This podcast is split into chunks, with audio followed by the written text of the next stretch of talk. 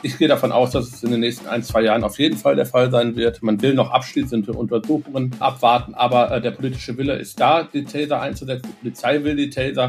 Darum, also ich gehe fest davon aus, dass die Taser äh, flächendeckend eingeführt werden. Elf Polizeibehörden in NRW haben schon Taser im Einsatz und Innenminister Reul zieht eine positive Bilanz.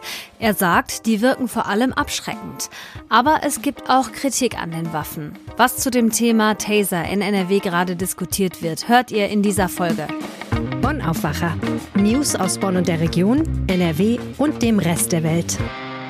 Heute mit Wiebke Dumpe. Schön, dass ihr dabei seid. In unserem zweiten Thema sprechen wir über das Lieblingsthema der Menschen im Rheinland, den Karneval. Und was sich die Stadt Köln gemeinsam mit der Polizei für den Sessionsauftakt in zwei Wochen überlegt hat. Zuerst gibt's jetzt aber die Meldungen aus Bonn und der Region. Der Bonner Kussmund am Kaiserplatz ist wieder umgekippt worden. Der Aufsteller für Selfies und andere Fotos lag sowohl am Dienstag als auch am Mittwochmorgen auf dem Boden. Der Verein City Marketing hat Anzeige erstattet und hofft auf Hinweise. Der Kussmund wird jetzt repariert. Ab dem 15. November steht er dann vor dem alten Rathaus auf dem Marktplatz. Vor dem Kaiserplatz stand der Kussmund auf dem Münsterplatz. Die Idee ist, ihn als Selfie-Spot durch die Stadt wandern zu lassen. Seit inzwischen vier Wochen sickert Öl aus dem Hang oberhalb des Warnbachs. Bei der Suche nach dem Ursprung hat der Rhein-Sieg-Kreis offenbar Fortschritte gemacht. Zwar konnte der genaue Ort, an dem das Öl freigesetzt wurde, bis heute nicht festgestellt werden, aber das Gebiet wurde offenbar weiter eingekreist. Außerdem laufen weitere Untersuchungen. Ende September wurden im Warnbach auf der Höhe Hausermühle in Neunkirchen-Seelscheid Ölspuren gefunden. Die Feuerwehr schloss damals das Leck. Die Polizei ermittelt. Die Stadt Rheinbach sucht zur Unterbringung von Geflüchteten dringend mehr Wohnraum, den sie anmieten kann. Das teilte die Stadtverwaltung jetzt mit. Zurzeit leben in Rheinbach nach Angaben der Stadt 376 geflüchtete Menschen. Davon kommen 258 aus der Ukraine. Insgesamt 273 Geflüchtete wohnen laut Stadt derzeit in städtischen Unterkünften. Als sogenannte Hochwasserkommune war Rheinbach bis zum 30. September von der Zuweisung Geflüchteter ausgenommen haben, heißt es. Das bedeutet, dass die Stadt aufgrund der Schäden durch die Flutkatastrophe keine weiteren Menschen aufnehmen musste. Das ist jetzt aber nicht mehr so. Deshalb sucht die Stadt nach Unterbringungsmöglichkeiten. In der Wohnanlage am Schornbuschweg sollen weitere Containergebäude gebaut werden. Das passiert wegen langer Lieferzeiten, aber frühestens im kommenden Frühjahr. Die Stadt denkt außerdem darüber nach, Notunterkünfte einzurichten, zum Beispiel in Schulturnhallen oder in Mehrzweckhallen. Von Rheinbach geht's jetzt zum Innenausschuss im NRW-Landtag. Taser, die mit Elektrostößen Menschen außer Gefecht setzen sollen, sind als Waffe bei der Polizei nach wie vor umstritten. Elf Polizeibehörden in NRW haben diese Geräte gerade testweise im Einsatz und sie kommen auch zum Einsatz. Laut Innenminister Reul sollen sie vor allem eine abschreckende Wirkung haben. In zwei Fällen in Dortmund, die für sehr viel Aufmerksamkeit gesorgt haben, hat das aber offenbar nicht funktioniert und es gab danach Todesfälle. Im NRW-Innenausschuss hat Reul die Taser gestern aber trotzdem verteidigt. Gucken wir wir drauf mit NRW-Chefreporter Christian Schwertfeger. Hi Christian.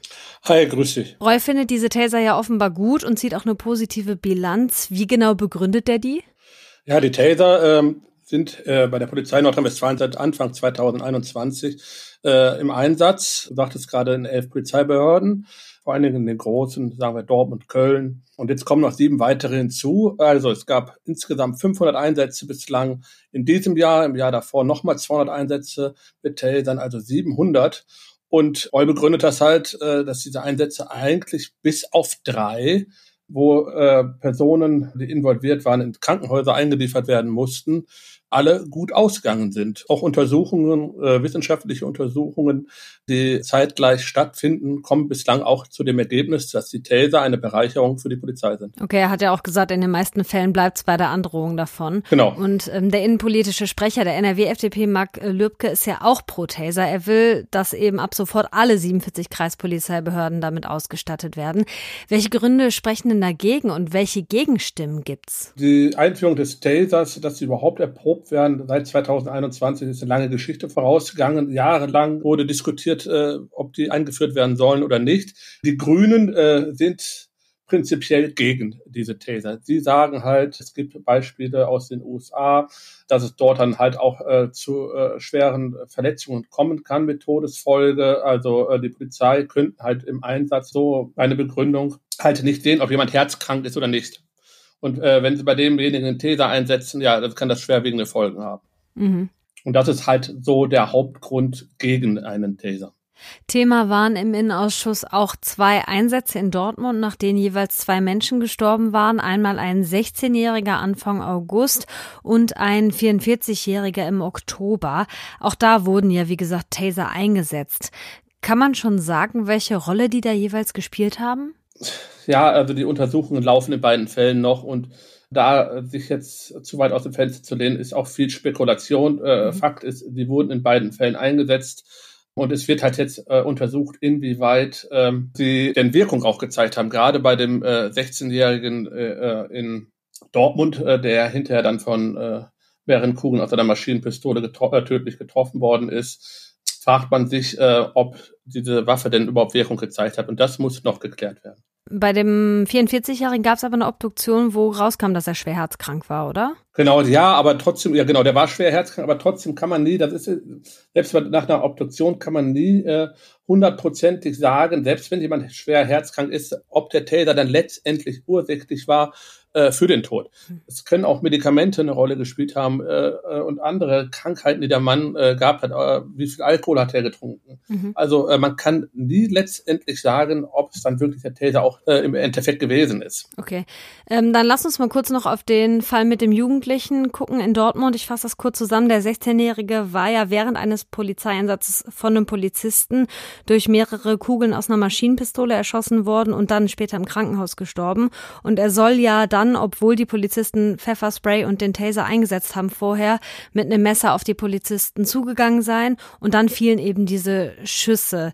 Du hast gerade gesagt, da laufen die Ermittlungen. Gibt es da schon Zwischenstände? Weiß man da schon irgendwas zu? Also ähm, der ganze Polizeieinsatz, wie gesagt, das äh, da laufen die Ermittlungen noch, die dauern auch, das kritisiert die Opposition zum Beispiel auch schon relativ lange. Und die Hauptfrage ist halt, äh, warum hat dieser Taser, äh, der den Jungen getroffen hat, wohl anscheinend ihn nicht außer Gefecht gesetzt? Warum hat äh, dieser Pfefferspray, der eingesetzt worden ist, ihn nicht außer Gefecht gesetzt? Und ist dieser äh, Junge überhaupt auf die Polizisten zugelaufen? Und äh, wie hat er das Messer da gehalten? Hat er es auf die Polizisten gerichtet gehalten oder hat er es irgendwie anders gehalten? Das sind äh, die Fragen, die zentral sind und die auch noch geklärt werden müssen. Und alles andere ist, glaube ich, Spekulation.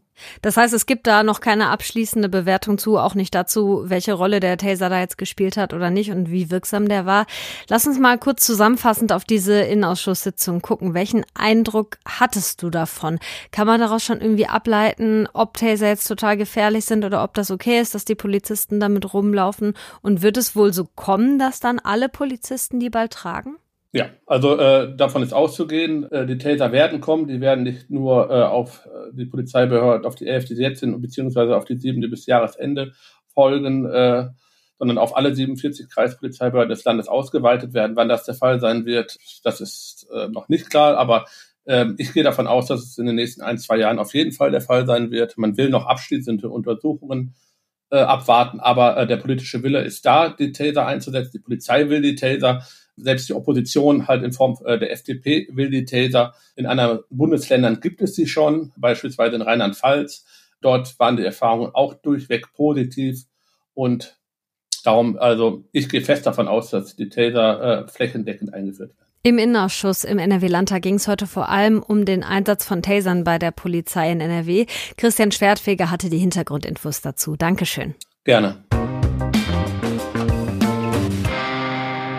Für die unter euch, die Karneval lieben, ist das eine sehr gute Nachricht. Für die, die immer flüchten, naja, eher nicht. Der 11.11. .11. ist nicht mehr lange hin, zwei Wochen um genau zu sein. Und für Köln heißt das, Ausnahmezustand planen. Mit ihren Plänen ist die Stadt jetzt an die Öffentlichkeit getreten und Claudia Hauser aus dem NRW-Ressort war dabei. Claudia, in der Vergangenheit ist in Köln ja zum Karnevalsauftakt schon mal einiges schiefgegangen. Wo genau lagen da die Probleme? Die Probleme betreffen vor allem das Viertel rund um die Zülpicher Straße. Das ist so die Studentenfeiermeile in Köln und ähm, das sogenannte Quartier Lateng. Da feiern die meisten am 11.11. .11. Und da gab es zumindest in der Vergangenheit viele Prügeleien, viele aggressive Leute auch, später am Tag zumindest. Und große Vermüllung des ganzen Viertels. Also für die Anwohner ist es auch immer eine Zumutung. Und es gab eben auch so eine komplette Überfüllung des ganzen Viertels, so dass man auch immer wieder sperren musste. Und jetzt versucht man eben, ähm, das irgendwie ein bisschen anders zu regeln. Mhm. Und was will die Stadt jetzt dieses Jahr anders machen? Also es soll vor allem um die Anwohner gehen, dass die besser geschützt werden. Und dazu werden dieses Jahr äh, zum ersten Mal einige Nebenstraßen rund um Rathenauplatz in Köln und Züppicher Platz gesperrt. Das sind kleinere Straßen, da sollen dann also nur die Anwohner reinkommen. Und so soll eben verhindert werden, dass die Feiernden sich da in den Hauseingängen erleichtern, was halt auch immer wieder passiert, und dass die Anwohner zu sehr belästigt werden da ähm, den ganzen Tag lang. Und es wird auch Änderungen geben beim Einlass. Es wird nur noch einen Zugang ins Züppicher Viertel geben. Der geht von der Unimensa aus. Alle Feiernden, die dahin wollen, werden ähm, aus der Stadt dahin geleitet über die Luxemburger Straße. Und da gibt es eben an diesem Zugang nochmal mehrere kleine Kontrollstellen so versetzt und will man halt vermeiden, dass sich da zu lange Schlangen und Staus bilden und das Zülpicher Viertel dann halt auch immer wieder äh, zusperren, wenn es ausgelastet ist. Dazu gibt es dann auch eine Ausweichfläche. Das gab es allerdings im letzten Jahr auch schon, ähm, wo man die Leute dann auch teilweise noch versucht, so ein bisschen zu bespaßen mit einem DJ, aber der soll auch nur eingesetzt werden, wenn eben Leute auf dieser Ausweichfläche sind, damit dann nicht Leute auch so zum Feiern hingehen. Für die Polizei ist der 11.11. .11. ja auch immer ein Großeinsatz. Wie genau will sie denn für Ordnung und vor allem auch für Sicherheit sorgen? Also es ist immer eine große Einsatzstärke an, an solchen Tagen. Es sind jetzt wieder um die 1000 Polizisten im Einsatz, auch die Bereitschaftspolizei. Und es ist aber dieses Jahr so, auch im Vergleich zu letztem Jahr, da hat nur Köln am 11.11. .11. was gemacht und da gab es eben genug Polizei in NRW. Dieses Jahr gibt es verschiedene Veranstaltungen, da muss die Polizei auch wieder anders verteilt werden und deshalb gibt es in Köln dieses Jahr 200 bis 300 Polizisten weniger. Aber die Polizei ist ganz zuversichtlich, dass das alles gut klappt und machen, die machen sich da keine Sorgen. Es wird, was, was auch neu ist, es wird äh, Anhalte- und Sichtkontrollen geben. Also Leute werden rausgezogen, ähm, Taschen werden durchsucht. Es wird einfach insgesamt verstärkte Kontrollen geben, auch in den Bahnen schon. Okay, wie siehst du das? Klingt das alles nach einem guten Plan? Also die Stadtdirektorin Andrea Blome meinte schon, und da hat sie natürlich recht, dass sie, die Stadt die macht ja keine Veranstaltung, wo sie sagt, bitte kommt alle nach Köln, sondern die kommen einfach, ohne dass man was sagt. Köln ist einfach attraktiv am 11.11., .11., die Leute kommen.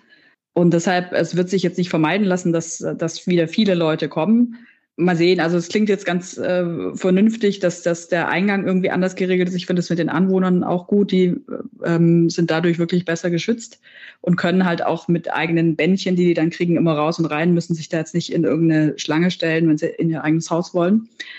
Aber alles andere muss man dann sehen, äh, wie dann die Bilanz am Ende ist. In zwei Wochen wird in Köln Karneval gefeiert und die Stadt und Polizei haben einen Plan aufgestellt, wie sie da zum Sessionsauftakt für ein bisschen Ordnung sorgen wollen. Danke, Claudia Hauser, für die Infos. Gern geschehen. Freitag ist ja Kulturtipptag und den bekommt ihr heute von Philipp Holstein. Ich empfehle den Roman Connemara von Nicolas Mathieu.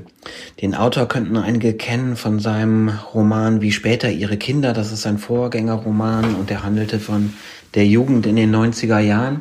Und das aktuelle äh, Buch Connemara leiht sich den Titel von einem schwelgerischen Chanson, Le Lac du Connemara heißt das von Michel Sardou.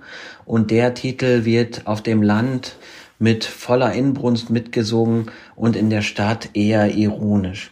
Und das ist eben die Trennlinie, die durch die französische Gesellschaft läuft. Dafür interessiert sich Nicolas Mathieu und er illustriert das an zwei Personen, nämlich Hélène Mitte 40, die aus der großen Stadt heimkehrt in ihren Geburtsort und dort auf ihre Jugendliebe Christoph trifft. Die beiden beginnen eine Affäre und sie reiben sich aneinander, weil sie unterschiedliche Dinge erlebt haben. Die eine hat an einer Elite-Uni studiert, der andere ist immer an seinem Ort geblieben und ist nun Vertreter und was aus dieser Geschichte wird, was aus dieser Liebesgeschichte wird, ist sehr, sehr angenehm und spannend zu lesen. Große Empfehlung, Connemara von Nicolas Mathieu, erschienen bei Hansa Berlin. Danke, Philipp. So, hier kommen noch ein paar Kurzmeldungen für euch. In Oberhausen treffen sich die Jusos von heute an bis Sonntag zum Bundeskongress. Das Treffen der Jugendorganisation der SPD steht unter dem Motto Solidarisch, komme was wolle. Die Jusos beraten über verschiedene Anträge und wählen den stellvertretenden Bundesvorsitz. Als Gäste werden die beiden SPD-Parteivorsitzenden Esken und Klingbeil und der SPD-Generalsekretär, der ja auch mal Juso-Chef war, Kühnert, in Oberhausen dabei sein. Die Mitglieder des Bundesrats wählen heute ihren neuen Präsidenten, den Hamburger Regierungschef Peter Tschentscher von der SPD. Er folgt auf Bodo Ramelow von Die Linke aus Thüringen. Denn das Amt rotiert jedes Jahr zwischen den Länderchefinnen und Länderchefs der Bundesländer. Der Bundesratspräsident leitet die Sitzungen des Gremiums und vertritt den Bundespräsidenten, wenn der mal ausfällt. In Münster könnte es heute ein Urteil gegen den Ex-Chef der Sparda Bank geben. Er soll unter anderem private Feiern, Reisen und Geschenke auf Kosten der Sparda Bank Münster abgerechnet haben.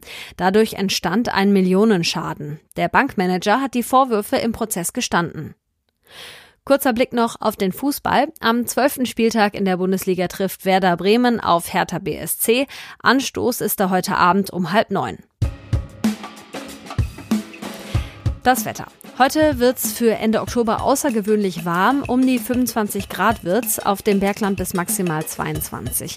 Die Sonne scheint oft, aber es ziehen auch Wolken durch. Die werden nochmal verstärkt durch Sahara-Staub, der unterwegs ist. Das Wochenende bleibt mild und trocken. Es gibt einen Sonne-Wolken-Mix und bis zu 24 Grad.